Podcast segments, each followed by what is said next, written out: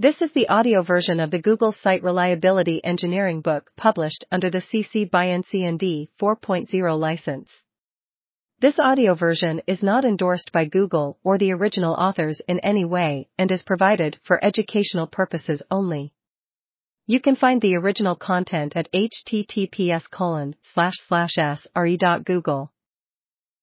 Data integrity, what you read is what you wrote written by Raymond Blum and Rhandeev Singh edited by Betsy Beyer. What is data integrity? When users come first, data integrity is whatever users think it is.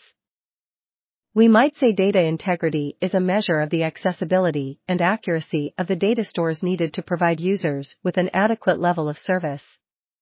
But this definition is insufficient. For instance, if a user interface bug in Gmail displays an empty mailbox for too long, users might believe data has been lost. Thus, even if no data was actually lost, the world would question Google's ability to act as a responsible steward of data, and the viability of cloud computing would be threatened. Were Gmail to display an error or maintenance message for too long while only a bit of metadata is repaired, the trust of Google's users would similarly erode. How long is too long for data to be unavailable? As demonstrated by an actual Gmail incident in 2011, HIC 11, four days is a long time, perhaps too long. Subsequently, we believe 24 hours is a good starting point for establishing the threshold of too long for Google Apps. Similar reasoning applies to applications like Google Photos, Drive, Cloud Storage, and Cloud Data Store, because users don't necessarily draw a distinction between these discrete products, reasoning, this product is still Google or Google, Amazon, whatever, this product is still part of the cloud. Data loss, data corruption, and extended unavailability are typically indistinguishable to users. Therefore, data integrity applies to all types of data across all services. When considering data integrity, what matters is that services in the cloud remain accessible to users.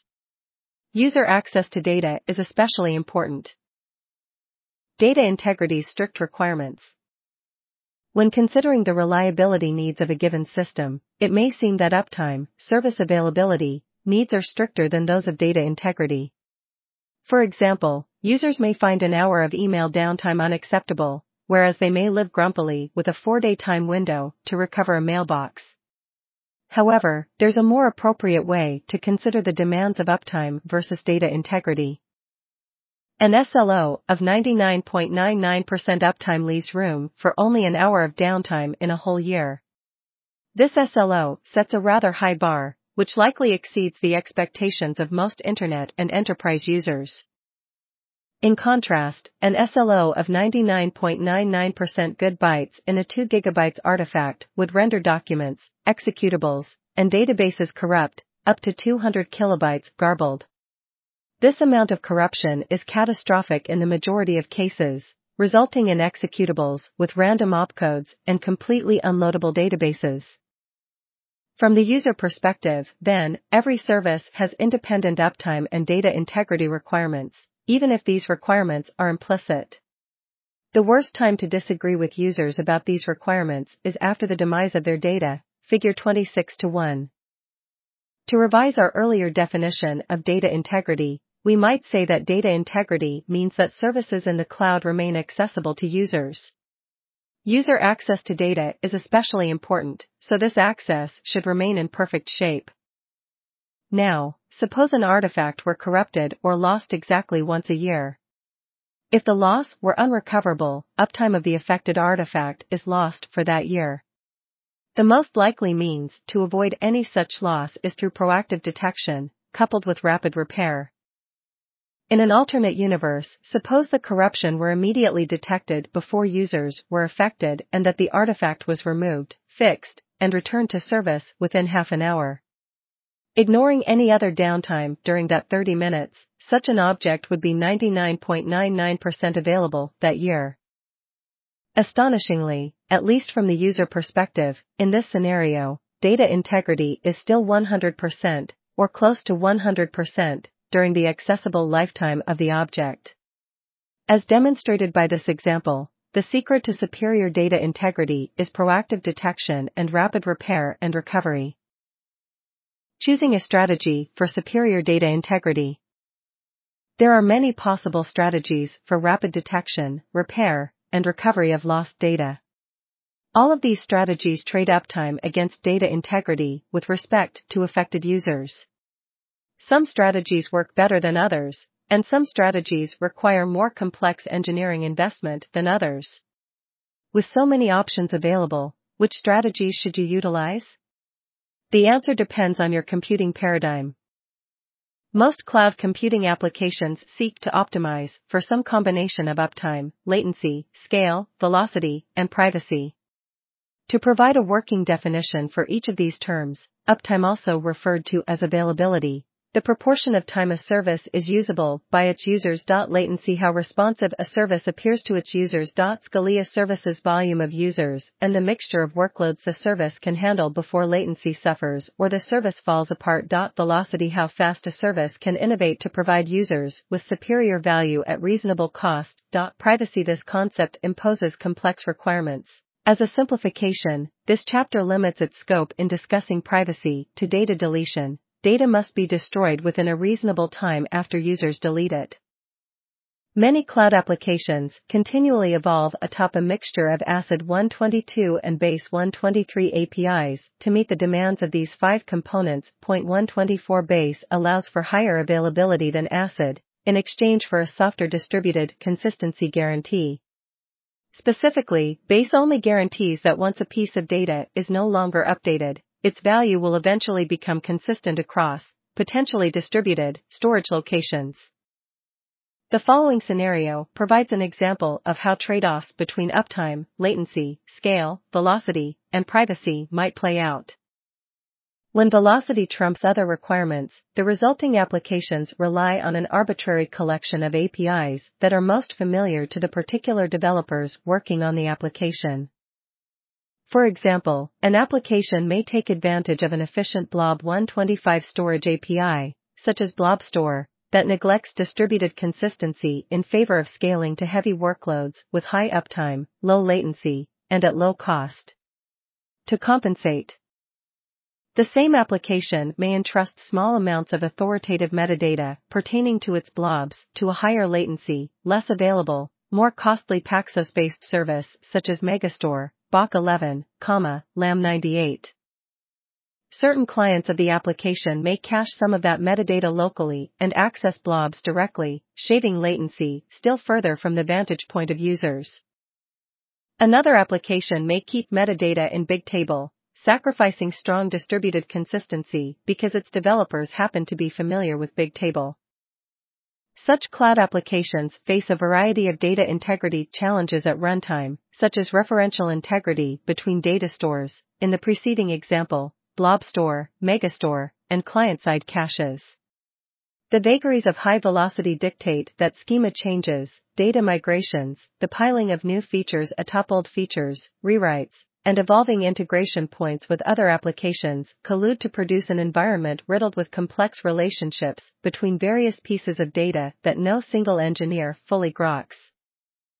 To prevent such an application's data from degrading before its user's eyes, a system of out-of-band checks and balances is needed within and between its data stores. Third layer, early detection discusses such a system. In addition, if such an application relies on independent, uncoordinated backups of several data stores, in the preceding example, Blob Store and Megastore, then its ability to make effective use of restored data during a data recovery effort is complicated by the variety of relationships between restored and live data.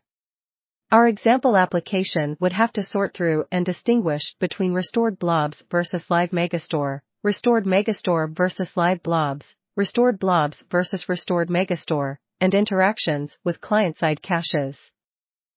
In consideration of these dependencies and complications, how many resources should be invested in data integrity efforts, and where? Backups versus archives. Traditionally, companies protect data against loss by investing in backup strategies. However, the real focus of such backup efforts should be data recovery, which distinguishes real backups from archives. As is sometimes observed, no one really wants to make backups, what people really want are restores. Is your backup really an archive, rather than appropriate for use in disaster recovery? Figure 26 to 2. The most important difference between backups and archives is that backups can be loaded back into an application, while archives cannot. Therefore, backups and archives have quite different use cases. Archives safekeep data for long periods of time to meet auditing, discovery, and compliance needs. Data recovery for such purposes generally doesn't need to complete within uptime requirements of a service. For example, you might need to retain financial transaction data for seven years. To achieve this goal, you could move accumulated audit logs to long-term archival storage at an offsite location once a month. Retrieving and recovering the logs during a month-long financial audit may take a week, and this week-long time window for recovery may be acceptable for an archive. On the other hand, when disaster strikes, data must be recovered from real backups quickly preferably well within the uptime needs of a service. Otherwise, affected users are left without useful access to the application from the onset of the data integrity issue until the completion of the recovery effort. It's also important to consider that because the most recent data is at risk until safely backed up, it may be optimal to schedule real backups, as opposed to archives, to occur daily, hourly, or more frequently, using full and incremental or continuous streaming approaches. Therefore, when formulating a backup strategy, consider how quickly you need to be able to recover from a problem and how much recent data you can afford to lose. Requirements of the cloud environment in perspective. Cloud environments introduce a unique combination of technical challenges. If the environment uses a mixture of transactional and non-transactional backup and restore solutions, recovered data won't necessarily be correct. If services must evolve without going down for maintenance, different versions of business logic may act on data in parallel. If interacting services are versioned independently, incompatible versions of different services may interact momentarily, further increasing the chance of accidental data corruption or data loss. In addition, in order to maintain economy of scale, service providers must provide only a limited number of APIs. These APIs must be simple and easy to use for the vast majority of applications, or few customers will use them. At the same time, the APIs must be robust enough to understand the following. Data locality and caching. Local and global data distribution. Strong and or eventual consistency data durability, backup, and recovery. Otherwise, sophisticated customers can't migrate applications to the cloud, and simple applications that grow complex and large will need complete rewrites in order to use different, more complex APIs. Problems arise when the preceding API features are used in certain combinations. If the service provider doesn't solve these problems, then the applications that run into these challenges must identify and solve them independently. Google SRE objectives in maintaining data integrity and availability. While SRE's goal of maintaining integrity of persistent data is a good vision, we thrive on concrete objectives with measurable indicators. SRE defines key metrics that we use to set expectations for the capabilities of our systems and processes through tests and to track their performance during an actual event. Data integrity is the means, data availability is the goal. Data integrity refers to the accuracy and consistency of data throughout its lifetime. Users need to know that information will be correct and won't change in some unexpected way from the time it's first recorded to the last time it's observed. But is such assurance enough? Consider the case of an email provider who suffered a week-long data outage, Kink 09. Over the space of 10 days, users had to find other, temporary methods of conducting their business with the expectation that they'd soon return to their established email accounts, identities, and accumulated histories. Then, the worst possible news arrived. The provider announced that despite earlier expectations, the trove of past email and contacts was in fact gone, evaporated and never to be seen again.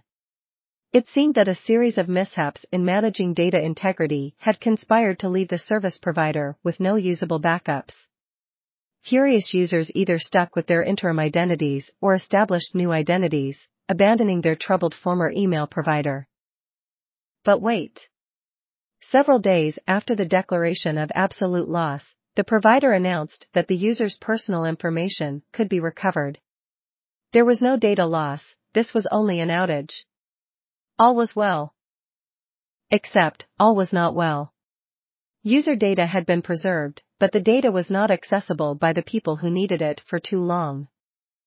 The moral of this example, from the user's point of view, data integrity without expected and regular data availability is effectively the same as having no data at all. Delivering a recovery system rather than a backup system. Making backups is a classically neglected, delegated, and deferred task of system administration. Backups aren't a high priority for anyone, they're an ongoing drain on time and resources, and yield no immediate visible benefit. For this reason, a lack of diligence in implementing a backup strategy is typically met with a sympathetic eye roll. One might argue that, like most measures of protection against low risk dangers, such an attitude is pragmatic. The fundamental problem with this lackadaisical strategy is that the dangers it entails may be low risk, but they are also high impact. When your service's data is unavailable, your response can make or break your service, product, and even your company. Instead of focusing on the thankless job of taking a backup, it's much more useful, not to mention easier, to motivate participation in taking backups by concentrating on a task with a visible payoff, the restore. Backups are a tax, one paid on an ongoing basis for the municipal service of guaranteed data availability. Instead of emphasizing the tax, draw attention to the service the tax funds, data availability.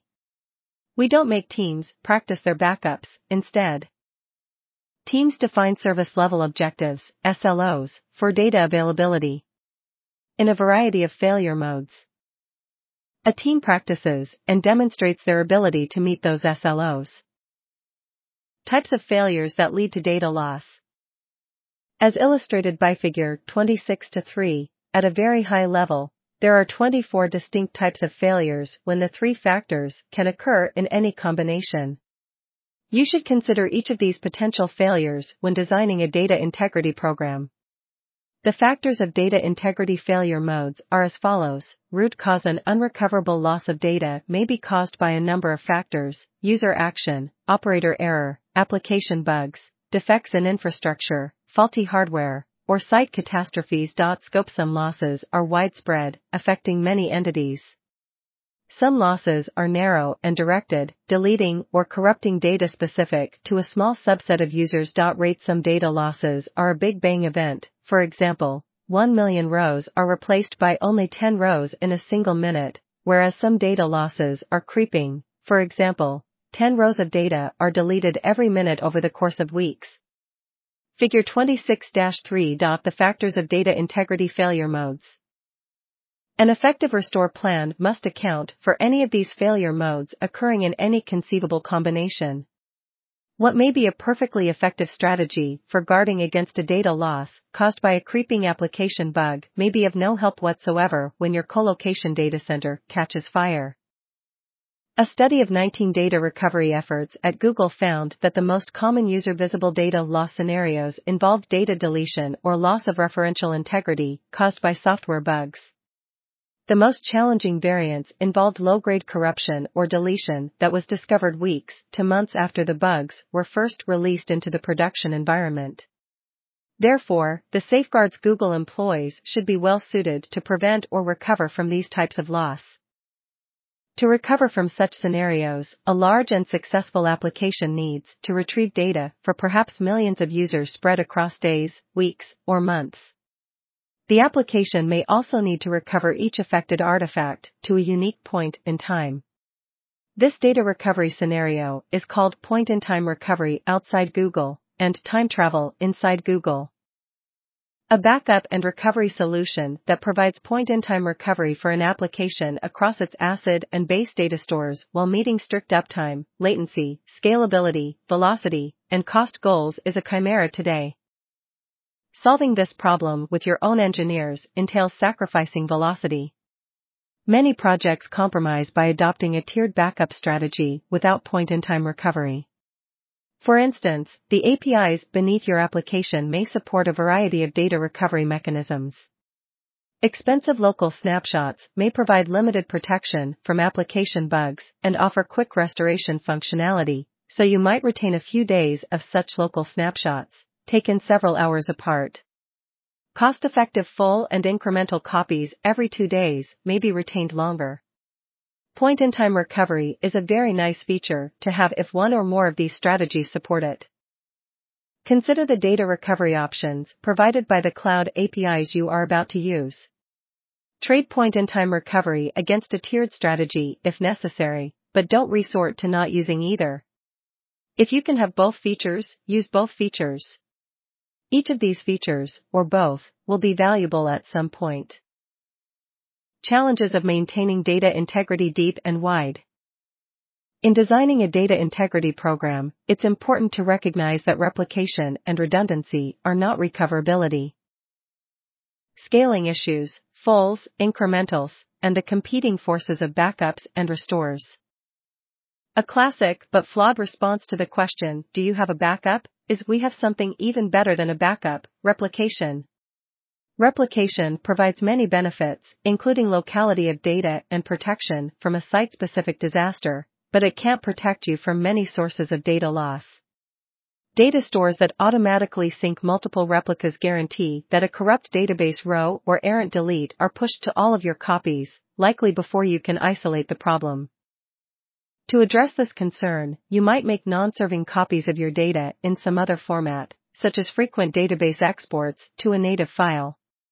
This additional measure adds protection from the types of errors replication doesn't protect against, user errors and application layer bugs, but does nothing to guard against losses introduced at a lower layer. This measure also introduces a risk of bugs during data conversion, in both directions, and during storage of the native file, in addition to possible mismatches in semantics between the two formats. Imagine a zero-day attack 126 at some low level of your stack, such as the file system or device driver.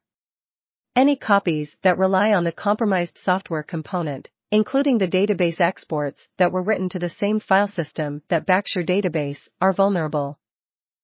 Thus, we see that diversity is key, Protecting against a failure at layer X requires storing data on diverse components at that layer. Media isolation protects against media flaws. A bug or attack in a disk device driver is unlikely to affect tape drives. If we could, we'd make backup copies of our valuable data on clay tablets. Point 127. The forces of data freshness and restore completion compete against comprehensive protection. The further down the stack you push a snapshot of your data, the longer it takes to make a copy, which means that the frequency of copies decreases. At the database level, a transaction may take on the order of seconds to replicate. Exporting a database snapshot to the file system underneath may take 40 minutes. A full backup of the underlying file system may take hours. In this scenario, you may lose up to 40 minutes of the most recent data when you restore the latest snapshot. A restore from the file system backup might incur hours of missing transactions. Additionally, restoring probably takes as long as backing up, so actually loading the data might take hours. You'd obviously like to have the freshest data back as quickly as possible, but depending on the type of failure, that freshest and most immediately available copy might not be an option. Retention. Retention, how long you keep copies of your data around, is yet another factor to consider in your data recovery plans. While it's likely that you or your customers will quickly notice the sudden emptying of an entire database, it might take days for a more gradual loss of data to attract the right person's attention. Restoring the lost data in the latter scenario requires snapshots taken further back in time, when reaching back this far, you'll likely want to merge the restored data with the current state.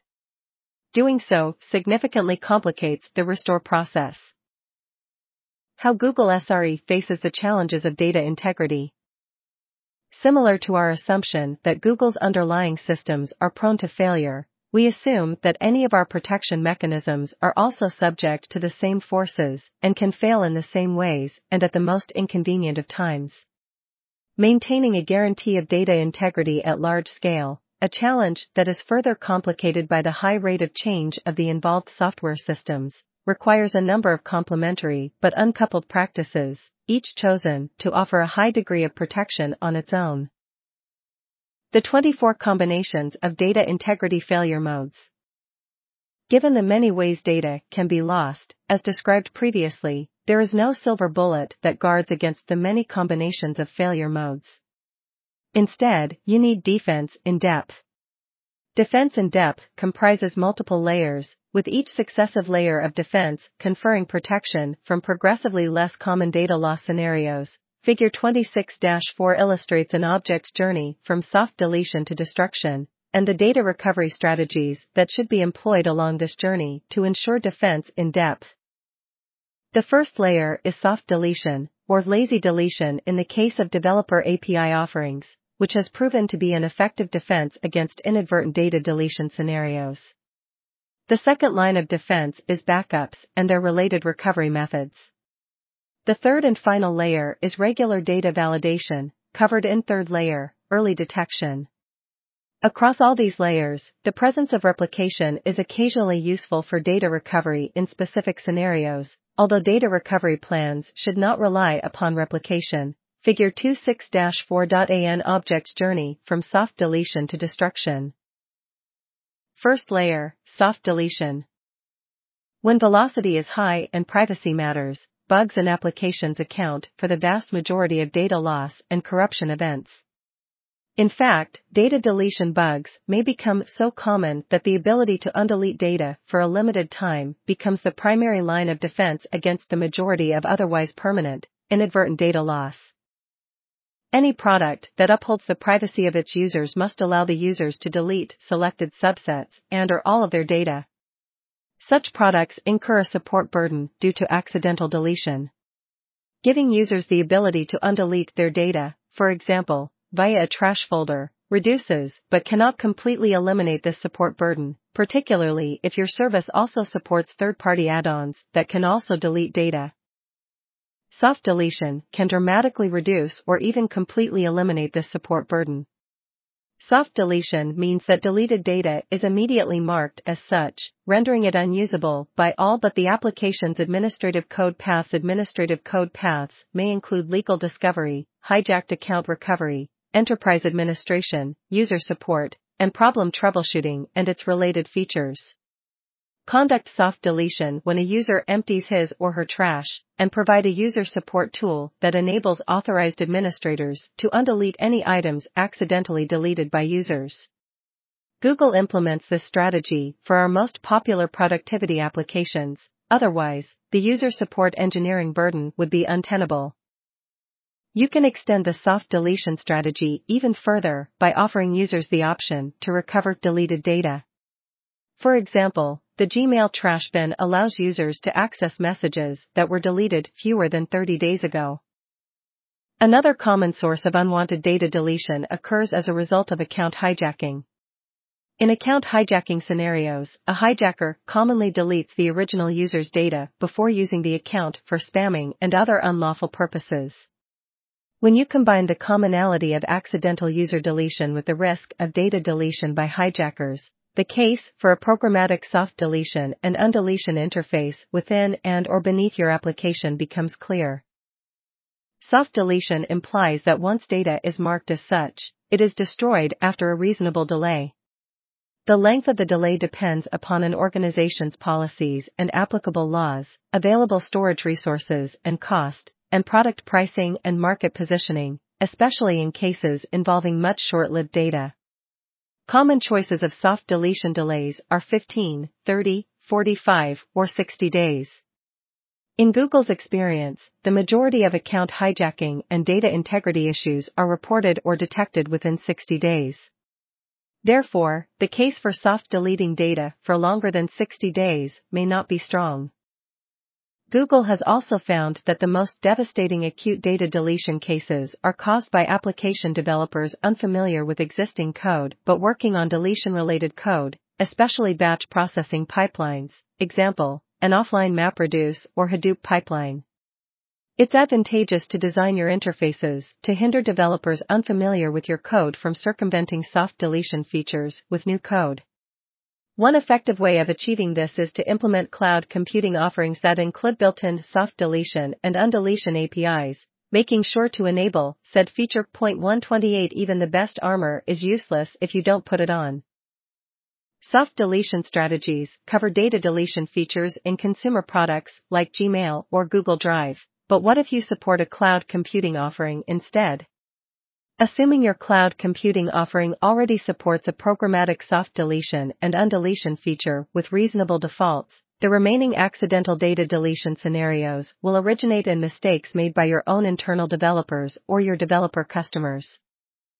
In such cases, it can be useful to introduce an additional layer of soft deletion, which we will refer to as lazy deletion.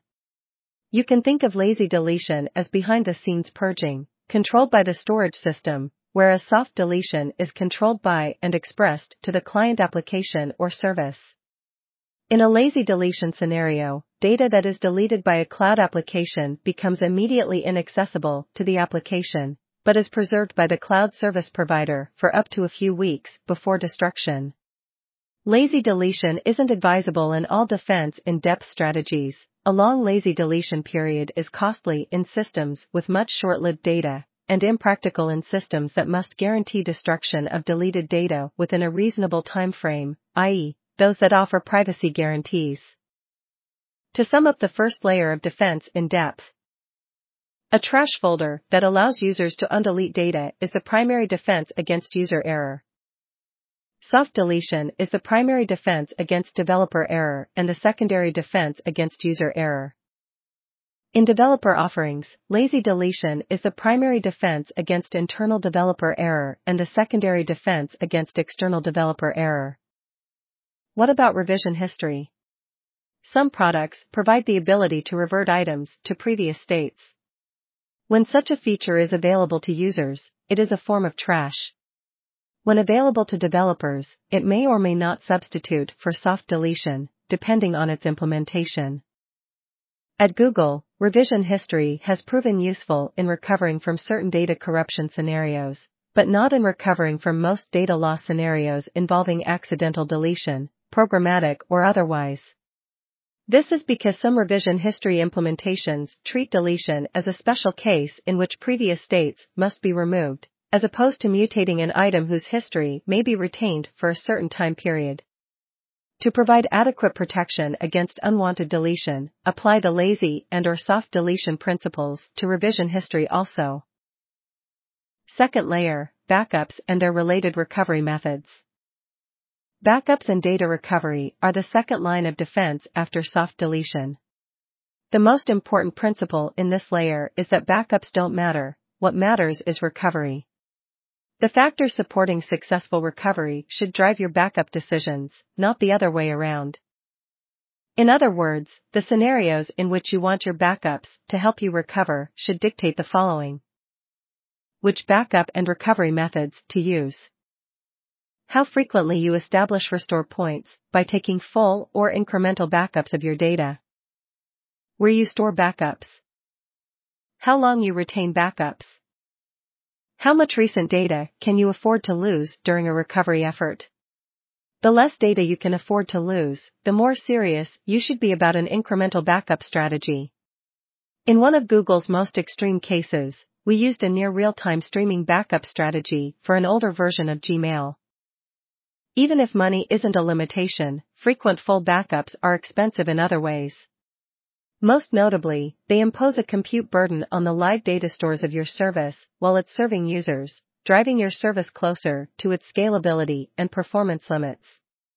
To ease this burden, you can take full backups during off-peak hours, and then a series of incremental backups when your service is busier. How quickly do you need to recover? The faster your users need to be rescued, the more local your backups should be. Often Google retains costly but quick to restore snapshots 129 for very short periods of time within the storage instance, and stores less recent backups on random access distributed storage within the same or nearby data center for a slightly longer time. Such a strategy alone would not protect from site level failures, so those backups are often transferred to nearline or offline locations for a longer time period before they're expired in favor of newer backups. How far back should your backups reach? Your backup strategy becomes more costly the further back you reach, while the scenarios from which you can hope to recover increase, although this increase is subject to diminishing returns. In Google's experience, low-grade data mutation or deletion bugs within application code demand the furthest reaches back in time, as some of those bugs were noticed months after the first data loss began. Such cases suggest that you'd like the ability to reach back in time as far as possible. On the flip side, in a high-velocity development environment, changes to code and schema may render older backups expensive or impossible to use. Furthermore, it is challenging to recover different subsets of data to different restore points, because doing so would involve multiple backups. Yet, that is exactly the sort of recovery effort demanded by low-grade data corruption or deletion scenarios. The strategies described in third layer, early detection are meant to speed detection of low-grade data mutation or deletion bugs within application code, at least partly warding off the need for this type of complex recovery effort. Still, how do you confer reasonable protection before you know what kinds of issues to detect? Google chose to draw the line between 30 and 90 days of backups for many services. Where a service falls within this window depends on its tolerance for data loss and its relative investments in early detection. To sum up our advice for guarding against the 24 combinations of data integrity failure modes, Addressing a broad range of scenarios at reasonable cost demands a tiered backup strategy. The first tier comprises many frequent and quickly restored backups stored closest to the live data stores, perhaps using the same or similar storage technologies as the data sources. Doing so confers protection from the majority of scenarios involving software bugs and developer error. Due to relative expense, backups are retained in this tier for anywhere from hours to single digit days, and may take minutes to restore. The second tier comprises fewer backups retained for single digit or low double digit days on random access distributed file systems local to the site. These backups may take hours to restore and confer additional protection from mishaps affecting particular storage technologies in your serving stack, but not the technologies used to contain the backups. This tier also protects against bugs in your application that are detected too late to rely upon the first tier of your backup strategy. If you are introducing new versions of your code to production twice a week, it may make sense to retain these backups for at least a week or two before deleting them. Subsequent tiers take advantage of nearline storage, such as dedicated tape libraries and offsite storage of the backup media, example, tapes or disk drives. Backups in these tiers confer protection against site level issues, such as a data center power outage or distributed file system corruption due to a bug. It is expensive to move large amounts of data to and from tiers. On the other hand, storage capacity at the later tiers does not contend with growth of the live production storage instances of your service. As a result, backups in these tiers tend to be taken less frequently but retained longer. Overarching layer, replication. In an ideal world, every storage instance, including the instances containing your backups, would be replicated. During a data recovery effort, the last thing you want is to discover is that your backups themselves lost the needed data or that the data center containing the most useful backup is under maintenance. As the volume of data increases, replication of every storage instance isn't always feasible. In such cases, it makes sense to stagger successive backups across different sites, each of which may fail independently, and to write your backups using a redundancy method such as RAID, Reed-Solomon erasure codes, or GFS style replication. Point 130. When choosing a system of redundancy, don't rely upon an infrequently used scheme whose only tests of efficacy are your own infrequent data recovery attempts. Instead, choose a popular scheme that's in common and continual use by many of its users. 1T versus 1E, not just a bigger backup processes and practices applied to volumes of data measured in T, terabytes, don't scale well to data measured in e, exabytes. Validating, copying, and performing round-trip tests on a few gigabytes of structured data is an interesting problem. However, assuming that you have sufficient knowledge of your schema and transaction model, this exercise doesn't present any special challenges. You typically just need to procure the machine resources to iterate over your data, perform some validation logic, and delegate enough storage to hold a few copies of your data. Now let's up the ante, instead of a few gigabytes, let's try securing and validating 700 petabytes of structured data. Assuming ideal SATA 2.0 performance of 300 megabytes per second, a single task that iterates over all of your data and performs even the most basic of validation checks will take 8 decades. Making a few full backups, assuming you have the media, is going to take at least as long. Restore time, with some post-processing, will take even longer. We're now looking at almost a full century to restore a backup that was up to 80 years old when you started the restore. Obviously, such a strategy needs to be rethought. The most common and largely effective technique used to back up massive amounts of data is to establish trust points in your data, portions of your stored data that are verified after being rendered immutable, usually by the passage of time. Once we know that a given user profile or transaction is fixed and won't be subject to further change, we can verify its internal state and make suitable copies for recovery purposes. You can then make incremental backups that only include data that has been modified or added since your last backup. This technique brings your backup time in line with your mainline processing time, meaning that frequent incremental backups can save you from the 80-year monolithic verify and copy job. However, remember that we care about restores, not backups. Let's say that we took a full backup three years ago and have been making daily incremental backups since. A full restore of our data will serially process a chain of over 1,000 highly interdependent backups. Each independent backup incurs additional risk of failure, not to mention the logistical burden of scheduling and the runtime cost of those jobs. Another way we can reduce the wall time of our copying and verification jobs is to distribute the load. If we shard our data well, it's possible to run n tasks in parallel, with each task responsible for copying and verifying 1 slash nth of our data. Doing so requires some forethought and planning in the schema design and the physical deployment of our data in order to balance the data correctly. Ensure the independence of each shard. Avoid contention among the concurrent sibling tasks. Between distributing the load horizontally and restricting the work to vertical slices of the data demarcated by time, we can reduce those eight decades of wall time by several orders of magnitude, rendering our restores relevant. Third layer, early detection. Bad data doesn't sit idly by, it propagates. References to missing or corrupt data are copied, links fan out, and with every update, the overall quality of your data store goes down. Subsequent dependent transactions and potential data format changes make restoring from a given backup more difficult as the clock ticks. The sooner you know about a data loss, the easier and more complete your recovery can be. Challenges faced by cloud developers. In high velocity environments, cloud application and infrastructure services face many data integrity challenges at runtime, such as referential integrity between data stores Schema changes. Aging code. Zero downtime data migrations. Evolving integration points with other services. Without conscious engineering effort to track emerging relationships in its data, the data quality of a successful and growing service degrades over time.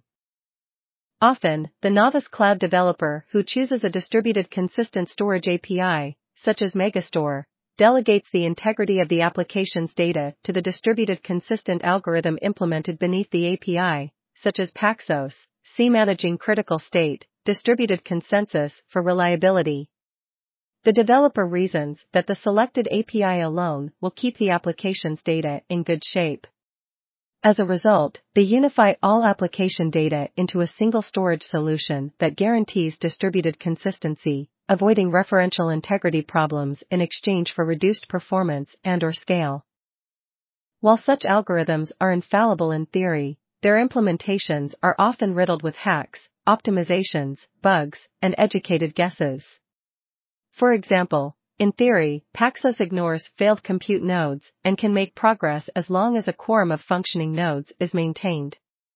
In practice, however, ignoring a failed node may correspond to timeouts, retries, and other failure handling approaches beneath the particular Paxos implementation, CHA07. How long should Paxos try to contact an unresponsive node before timing it out? When a particular machine fails, perhaps intermittently, in a certain way, with a certain timing, and at a particular data center, unpredictable behavior results. The larger the scale of an application, the more frequently the application is affected, unbeknownst, by such inconsistencies. If this logic holds true even when applied to Paxos implementations, as has been true for Google, then it must be more true for eventually consistent implementations such as Bigtable, which has also shown to be true. Affected applications have no way to know that 100% of their data is good until they check, trust storage systems, but verify. To complicate this problem, in order to recover from low-grade data corruption or deletion scenarios, we must recover different subsets of data to different restore points using different backups, while changes to code and schema may render older backups ineffective in high-velocity environments. Out-of-band data validation. To prevent data quality from degrading before users' eyes, and to detect low-grade data corruption or data loss scenarios before they become unrecoverable, a system of out-of-band checks and balances is needed both within and between an application's data stores. Most often, these data validation pipelines are implemented as collections of MapReductions or Hadoop jobs. Frequently, such pipelines are added as an afterthought to services that are already popular and successful. Sometimes, such pipelines are first attempted when services reach scalability limits and are rebuilt from the ground up. Google has built validators in response to each of these situations. Shunting some developers to work on a data validation pipeline can slow engineering velocity in the short term. However, devoting engineering resources to data validation endows other developers with the courage to move faster in the long run, because the engineers know that data corruption bugs are less likely to sneak into production unnoticed. Similar to the effects enjoyed when units test are introduced early in the project lifecycle, a data validation pipeline results in an overall acceleration of software development projects. To cite a specific example, Gmail sports a number of data validators, each of which has detected actual data integrity problems in production. Gmail developers derive comfort from the knowledge that bugs introducing inconsistencies in production data are detected within 24 hours, and shudder at the thought of running their data validators less often than daily. These validators, along with a culture of unit and regression testing and other best practices, have given Gmail developers the courage to introduce code changes to Gmail's production storage implementation more frequently than once a week. Out of band data validation is tricky to implement correctly. When too strict, even simple, appropriate changes cause validation to fail.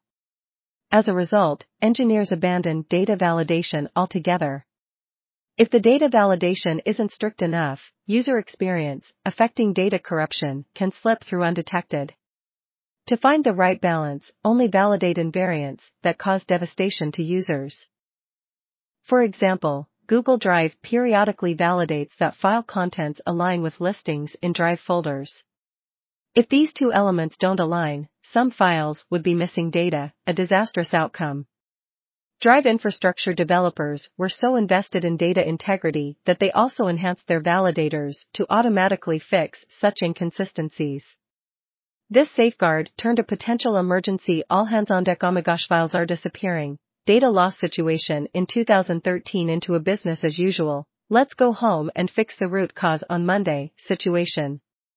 By transforming emergencies into business as usual, validators improve engineering morale, quality of life, and predictability. Out-of-band validators can be expensive at scale. A significant portion of Gmail's compute resource footprint supports a collection of daily validators. To compound this expense, these validators also lower server-side cache hit rates, reducing server-side responsiveness experienced by users. To mitigate this hit to responsiveness, Gmail provides a variety of knobs for rate limiting its validators and periodically refactors the validators to reduce disk contention. In one such refactoring effort, we cut the contention for disk spindles by 60% without significantly reducing the scope of the invariants they covered.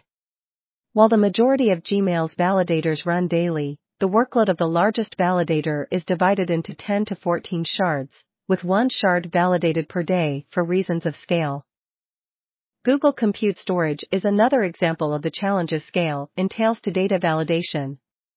When its out-of-band validators could no longer finish within a day, compute storage engineers had to devise a more efficient way to verify its metadata than use of brute force alone. Similar to its application in data recovery, a tiered strategy can also be useful in out-of-band data validation. As a service scales, sacrifice rigor in daily validators. Make sure that daily validators continue to catch the most disastrous scenarios within 24 hours, but continue with more rigorous validation at reduced frequency to contain costs and latency. Troubleshooting failed validations can take significant effort. Causes of an intermittent failed validation could vanish within minutes, hours, or days. Therefore, the ability to rapidly drill down into validation audit logs is essential. Mature Google services provide on-call engineers with comprehensive documentation and tools to troubleshoot. For example, on-call engineers for Gmail are provided with a suite of playbook entries describing how to respond to a validation failure alert. A BigQuery-like investigation tool. A data validation dashboard. Effective out-of-band data validation demands all of the following. Validation job management. Monitoring, alerts, and dashboards. Rate limiting features. Troubleshooting tools. Production playbooks. Data validation APIs that make validators easy to add and refactor. The majority of small engineering teams operating at high velocity can't afford to design, build, and maintain all of these systems. If they are pressured to do so, the result is often fragile, limited, and wasteful one-offs that fall quickly into disrepair. Therefore, structure your engineering teams such that a central infrastructure team provides a data validation framework for multiple product engineering teams. The central infrastructure team maintains the out-of-band data validation framework, while the product engineering teams maintain the custom business logic at the heart of the validator to keep pace with their evolving products. Knowing that data recovery will work. When does a light bulb break? When flicking the switch fails to turn on the light. Not always, often the bulb had already failed, and you simply notice the failure at the unresponsive flick of the switch. By then, the room is dark and you've stubbed your toe. Likewise, your recovery dependencies, meaning mostly, but not only, your backup, may be in a latent broken state, which you aren't aware of until you attempt to recover data. If you discover that your restore process is broken before you need to rely upon it, you can address the vulnerability before you fall victim to it, you can take another backup, provision additional resources, and change your SLO. But to take these actions proactively, you first have to know they're needed. To detect these vulnerabilities, continuously test the recovery process as part of your normal operations. Set up alerts that fire when a recovery process fails to provide a heartbeat indication of its success. What can go wrong with your recovery process? Anything and everything, which is why the only test that should let you sleep at night is a full end to end test. Let the proof be in the pudding. Even if you recently ran a successful recovery, parts of your recovery process can still break. If you take away just one lesson from this chapter, remember that you only know that you can recover your recent state if you actually do so. If recovery tests are a manual, staged event, testing becomes an unwelcome bit of drudgery that isn't performed either deeply or frequently enough to deserve your confidence. Therefore, automate these tests whenever possible and then run them continuously. The aspects of your recovery plan you should confirm are myriad. Are your backups valid and complete, or are they empty? Do you have sufficient machine resources to run all of the setup, restore, and post-processing tasks that comprise your recovery? Does the recovery process complete in reasonable wall time? Are you able to monitor the state of your recovery process as it progresses? Are you free of critical dependencies on resources outside of your control, such as access to an offsite media storage vault that isn't available 24 7? Our testing has discovered the aforementioned failures, as well as failures of many other components of a successful data recovery. If we hadn't discovered these failures in regular tests, that is, if we came across the failures only when we needed to recover user data in real emergencies, it's quite possible that some of Google's most successful products today may not have stood the test of time. Failures are inevitable. If you wait to discover them when you're under the gun, facing a real data loss, you're playing with fire.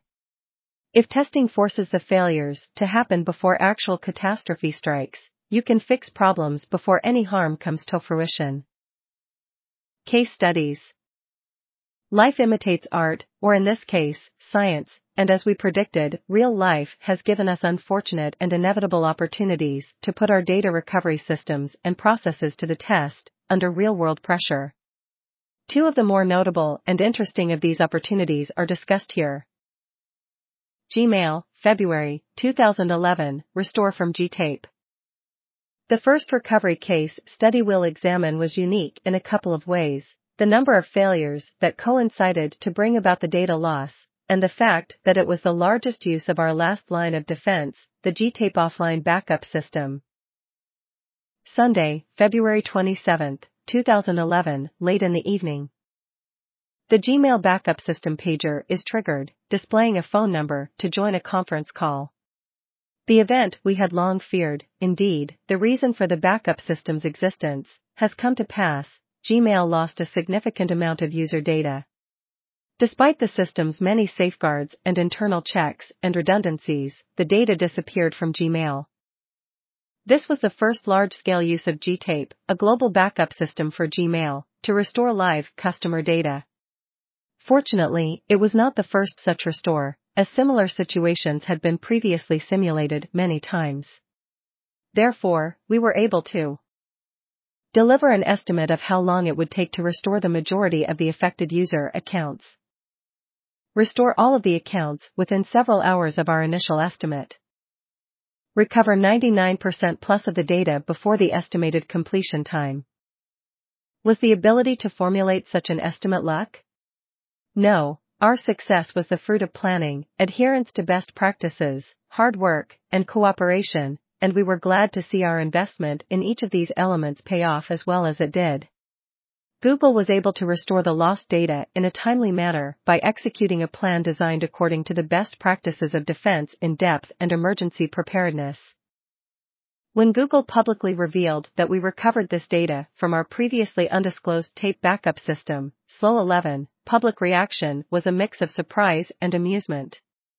Tape? Doesn't Google have lots of disks and a fast network to replicate data this important? Of course Google has such resources, but the principle of defense in depth dictates providing multiple layers of protection to guard against the breakdown or compromise of any single protection mechanism. Backing up online systems such as Gmail provides defense in depth at two layers. A failure of the internal Gmail redundancy and backup subsystems. A wide failure or zero-day vulnerability in a device driver or file system affecting the underlying storage medium, disk. This particular failure resulted from the first scenario, while Gmail had internal means of recovering lost data, this loss went beyond what internal means could recover. One of the most internally celebrated aspects of the Gmail data recovery was the degree of cooperation and smooth coordination that comprised the recovery. Many teams, some completely unrelated to Gmail or data recovery, pitched in to help. The recovery couldn't have succeeded so smoothly without a central plan to choreograph such a widely distributed Herculean effort. This plan was the product of regular dress rehearsals and dry runs. Google's devotion to emergency preparedness leads us to view such failures as inevitable. Accepting this inevitability, we don't hope or bet to avoid such disasters, but anticipate that they will occur. Thus, we need a plan for dealing not only with the foreseeable failures, but for some amount of random undifferentiated breakage, as well. In short, we always knew that adherence to best practices is important, and it was good to see that maxim proven true. Google Music, March 2012, Runaway Deletion Detection. The second failure we'll examine entails challenges in logistics that are unique to the scale of the data store being recovered. Where do you store over 5,000 tapes, and how do you efficiently, or even feasibly, read that much data from offline media in a reasonable amount of time? Tuesday, March 6, 2012, mid-afternoon. Discovering the problem. A Google Music user reports that previously unproblematic tracks are being skipped. The team responsible for interfacing with Google Music's users notifies Google Music engineers. The problem is investigated as a possible media streaming issue. On March 7, the investigating engineer discovers that the unplayable track's metadata is missing a reference that should point to the actual audio data. He is surprised. The obvious fix is to locate the audio data and reinstate the reference to the data. However, Google engineering prides itself for a culture of fixing issues at the root, so the engineer digs deeper. When he finds the cause of the data integrity lapse, he almost has a heart attack. The audio reference was removed by a privacy protecting data deletion pipeline.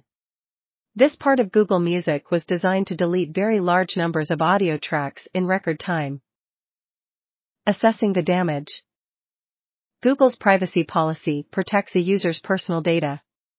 As applied to Google Music specifically, our privacy policy means that music files and relevant metadata are removed within reasonable time after users delete them. As the popularity of Google Music soared, the amount of data grew rapidly, so the original deletion implementation needed to be redesigned in 2012 to be more efficient. On February 6, the updated data deletion pipeline enjoyed its maiden run to remove relevant metadata. Nothing seemed amiss at the time, so a second stage of the pipeline was allowed to remove the associated audio data too. Could the engineer's worst nightmare be true? He immediately sounded the alarm, raising the priority of the support case to Google's most urgent classification and reporting the issue to engineering management and site reliability engineering. A small team of Google Music developers and SREs assembled to tackle the issue, and the offending pipeline was temporarily disabled to stem the tide of external user casualties. Next, manually checking the metadata for millions to billions of files organized across multiple data centers would be unthinkable. So the team whipped up a hasty MapReduce job to assess the damage and waited desperately for the job to complete. They froze as its results came in on March 8, the refactored data deletion pipeline had removed approximately 600,000 audio references that shouldn't have been removed, affecting audio files for 21,000 users. Since the hasty diagnosis pipeline made a few simplifications, the true extent of the damage could be worse. It had been over a month since the buggy data deletion pipeline first ran, and that maiden run itself removed hundreds of thousands of audio tracks that should not have been removed. Was there any hope of getting the data back? If the tracks weren't recovered, or weren't recovered fast enough, Google would have to face the music from its users. How could we not have noticed this glitch? Resolving the issue. Parallel bug identification and recovery efforts.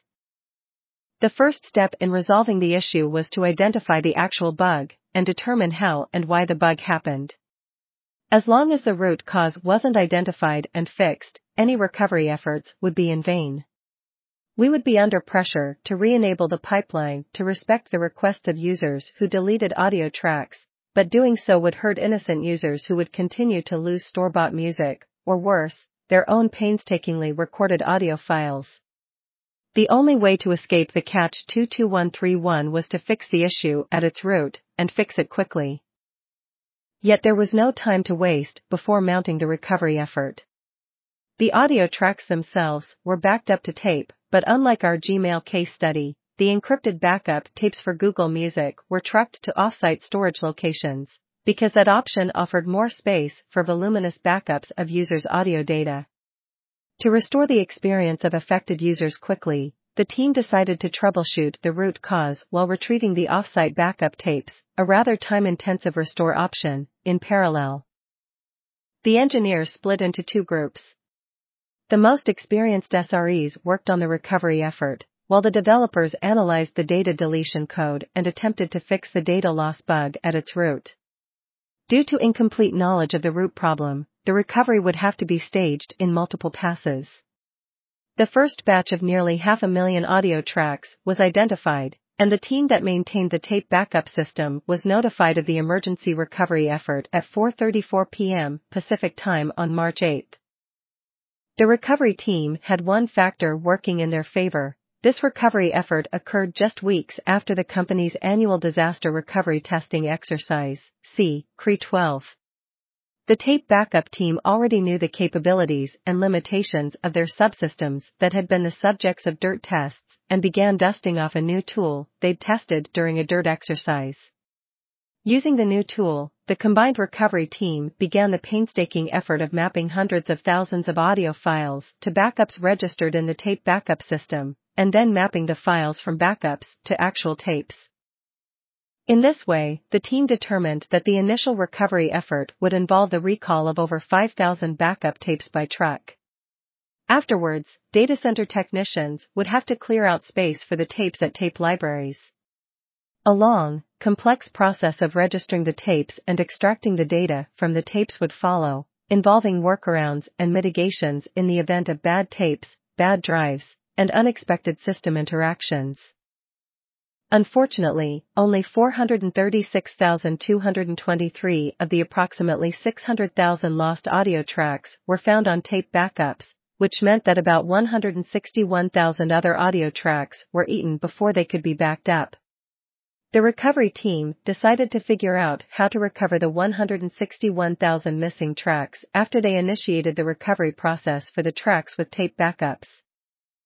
Meanwhile, the root cause team had pursued and abandoned a red herring. They initially thought that a storage service on which Google Music depended had provided buggy data that misled the data deletion pipelines to remove the wrong audio data. Upon closer investigation, that theory was proven false.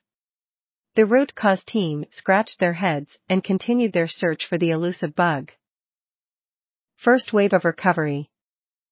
Once the recovery team had identified the backup tapes, the first recovery wave kicked off on March 8, requesting 1.5 petabytes of data distributed among thousands of tapes from offsite storage was one matter, but extracting the data from the tapes was quite another. The custom-built tape backup software stack wasn't designed to handle a single restore operation of such a large size, so the initial recovery was split into 5,475 restore jobs. It would take a human operator typing in one restore command a minute more than three days to request that many restores, and any human operator would no doubt make many mistakes. Just requesting the restore from the tape backup system needed SRE to develop a programmatic solution. Point 132. By midnight on March 9, Music SRE finished requesting all 5,475 restores. The tape backup system began working its magic. Four hours later, it spat out a list of 5,337 backup tapes to be recalled from offsite locations.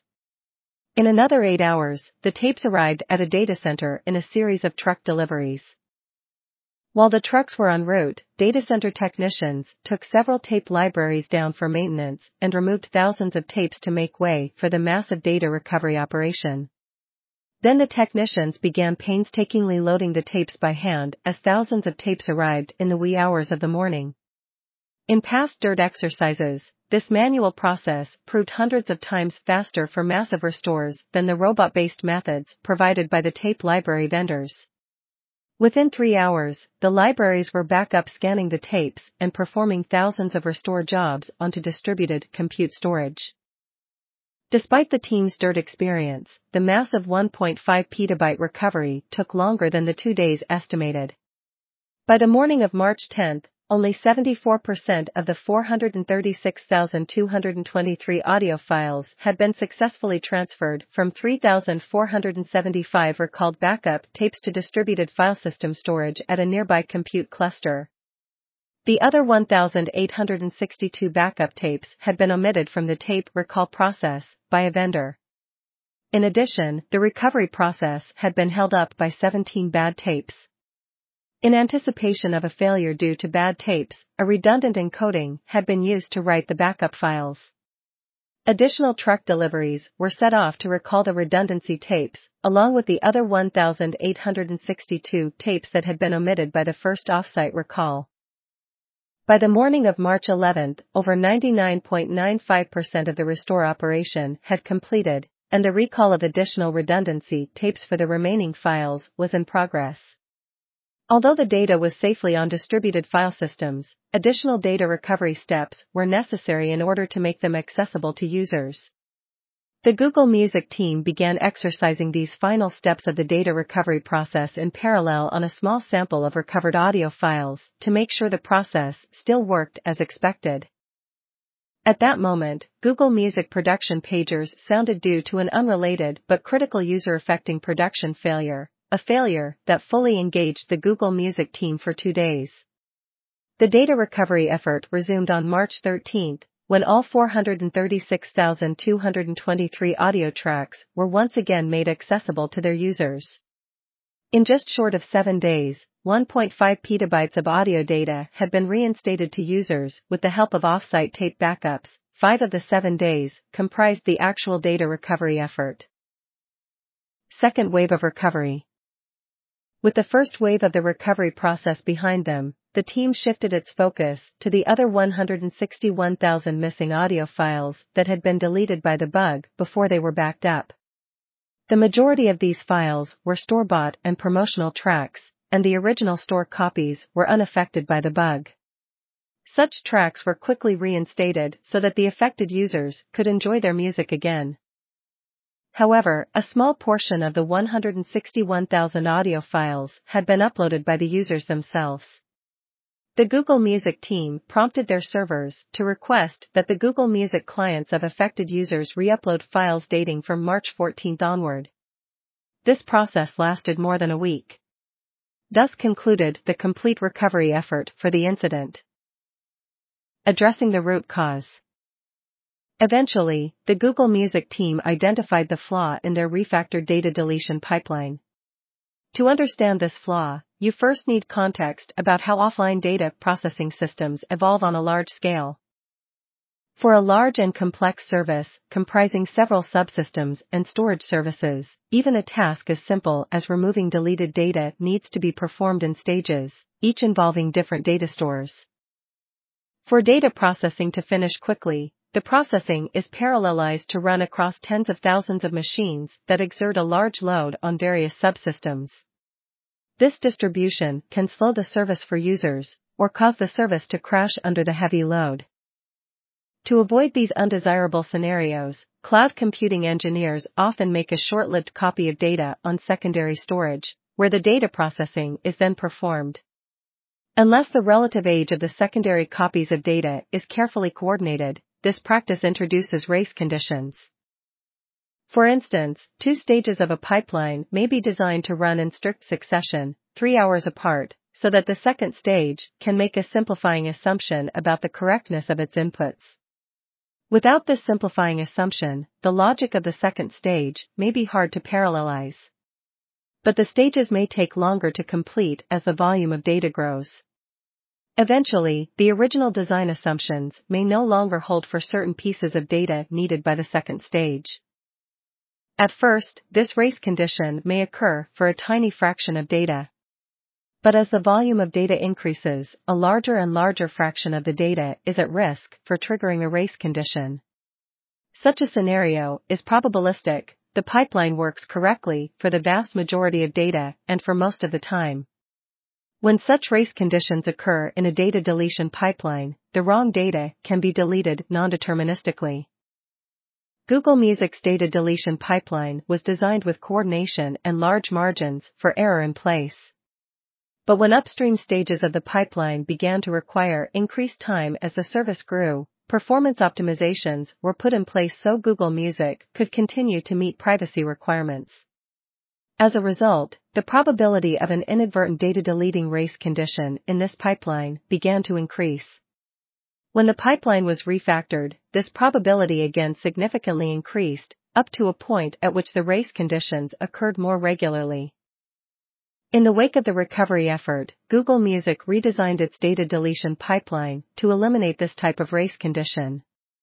In addition, we enhanced production monitoring and alerting systems to detect similar large-scale runaway deletion bugs with the aim of detecting and fixing such issues before users notice any problems. Point 133. General principles of SRE as applied to data integrity. General principles of SRE can be applied to the specifics of data integrity and cloud computing as described in this section. Beginner's mind. Large scale, complex services have inherent bugs that can't be fully grokked. Never think you understand enough of a complex system to say it won't fail in a certain way. Trust but verify, and apply defense in depth. Note, beginner's mind does not suggest putting a new hire in charge of that data deletion pipeline. Trust but verify. Any API upon which you depend won't work perfectly all of the time. It's a given that regardless of your engineering quality or rigor of testing, the API will have defects. Check the correctness of the most critical elements of your data using out-of-band data validators, even if API semantics suggest that you need not do so. Perfect algorithms may not have perfect implementations. Hope is not a strategy. System components that aren't continually exercised fail when you need them most. Prove that data recovery works with regular exercise, or data recovery won't work. Humans lack discipline to continually exercise system components, so automation is your friend. However, when you staff such automation efforts with engineers who have competing priorities, you may end up with temporary stopgaps. Defense in depth. Even the most bulletproof system is susceptible to bugs and operator error. In order for data integrity issues to be fixable, services must detect such issues quickly. Every strategy eventually fails in changing environments. The best data integrity strategies are multi-tiered, multiple strategies that fall back to one another and address a broad swath of scenarios together at reasonable cost. Revisit and re-examine. The fact that your data was safe yesterday isn't going to help you tomorrow, or even today. Systems and infrastructure change, and you've got to prove that your assumptions and processes remain relevant in the face of progress. Consider the following. The Shakespeare service has received quite a bit of positive press, and its user base is steadily increasing.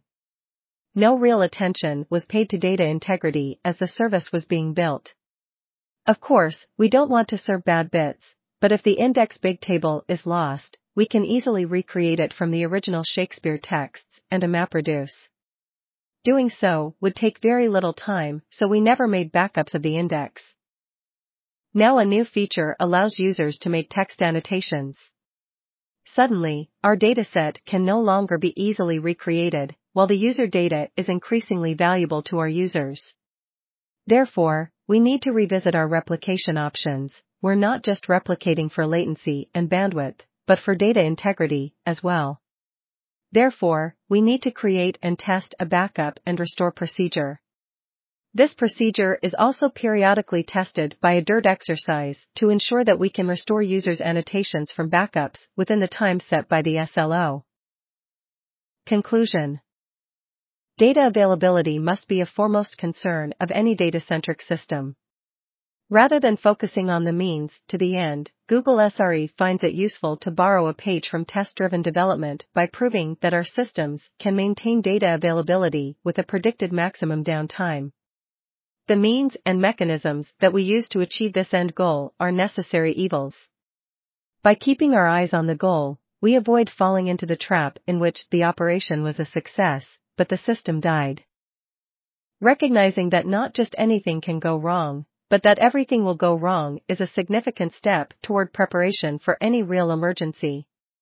A matrix of all possible combinations of disasters with plans to address each of these disasters permits you to sleep soundly for at least one night. Keeping your recovery plans current and exercised permits you to sleep the other 364 nights of the year. As you get better at recovering from any breakage in reasonable time n, find ways to whittle down that time through more rapid and finer grained loss detection, with the goal of approaching n equals zero. You can then switch from planning recovery to planning prevention, with the aim of achieving the holy grail of all the data, all the time. Achieve this goal, and you can sleep on the beach on that well-deserved vacation. 122 Atomicity, Consistency, Isolation, Durability, see https colon slash slash en.wikipedia.org slash wiki slash acid. SQL databases, such as MySQL and PostgreSQL, strive to achieve these properties. 123 Basically available, soft state, eventual consistency, see https colon slash slash en.wikipedia.org slash wiki slash eventual underscore consistency. Base systems, like Bigtable and Megastore, are often also described as NoSQL. 124, for further reading on ACID and base APIs, see GOL 14 and by 13. 125 Binary Large Object, see https colon slash slash en.wikipedia.org slash wiki slash binary underscore large underscore object. 126 see https forward slash forward slash en dot wikipedia dot org slash wiki slash zero day underscore computing 127 clay tablets are the oldest known examples of writing. For a broader discussion of preserving data for the long haul, see Con 96. 128 Upon reading this advice, one might ask, since you have to offer an API on top of the data store to implement soft deletion, why stop at soft deletion when you could offer many other features that protect against accidental data deletion by users? To take a specific example from Google's experience, consider Blobstore. Rather than allow customers to delete blob data and metadata directly, the blob APIs implement many safety features, including default backup policies, offline replicas, end-to-end checksums, and default tombstone lifetimes, soft deletion. It turns out that on multiple occasions, soft deletion saved Blobstore's clients from data loss that could have been much, much worse. There are certainly many deletion protection features worth calling out, but for companies with required data deletion deadlines, soft deletion was the most pertinent protection against bugs and accidental deletion in the case of Blobstore's clients. 129-inch snapshot here refers to a read-only, static view of a storage instance, such as snapshots of SQL databases. Snapshots are often implemented using copy-on-write semantics for storage efficiency. They can be expensive for two reasons. First, they contend for the same storage capacity as the live data stores, and second, the faster your data mutates, the less efficiency is gained from copying on write. 130 For more information on GFS style replication, see GE03. For more information on Reed Solomon erasure codes, see https forward slash forward slash en dot wikipedia dot org slash wiki slash Reed Solomon underscore error underscore correction. 131 see https forward slash forward slash en dot wikipedia dot org slash wiki slash catch 22 underscore logic. 132 inches practice coming up with a programmatic solution was not a hurdle because the majority of SREs are experienced software engineers, as was the case here. The expectation of such experience makes SREs notoriously hard to find and hire, and from this case study and other data points, you can begin to appreciate why SRE hires practicing software engineers. See John 15. 133 inches our experience. Cloud computing engineers are often reluctant to set up production alerts on data deletion rates due to natural variation of per user data deletion rates with time. However, since the intent of such an alert is to detect global rather than local deletion rate anomalies, it would be more useful to alert when the global data deletion rate, aggregated across all users, crosses an extreme threshold, such as 10x, the observed 95th percentile, as opposed to less useful per user deletion rate alerts.